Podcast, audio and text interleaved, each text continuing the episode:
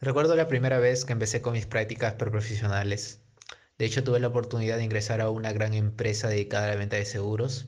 Ni bien ingresé, me pusieron a hacer actividades rutinarias, actividades que solo era llenado de plataformas, de información, y sentía que parte de mi talento se estaba siendo desperdiciado. Yo era un loco con ene de ideas de mejora, pero no accionaba, y las personas veían en mí a alguien que solo hacía lo básico, que simplemente servía para ello, y no tenía esa fuerza para poder decir, ¿sabes qué? Opino diferente y sé que esto puede ayudarle a su empresa o puede ayudar a que la organización mejore.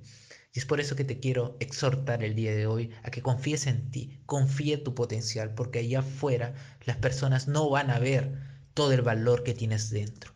Confía en ti y dale para adelante.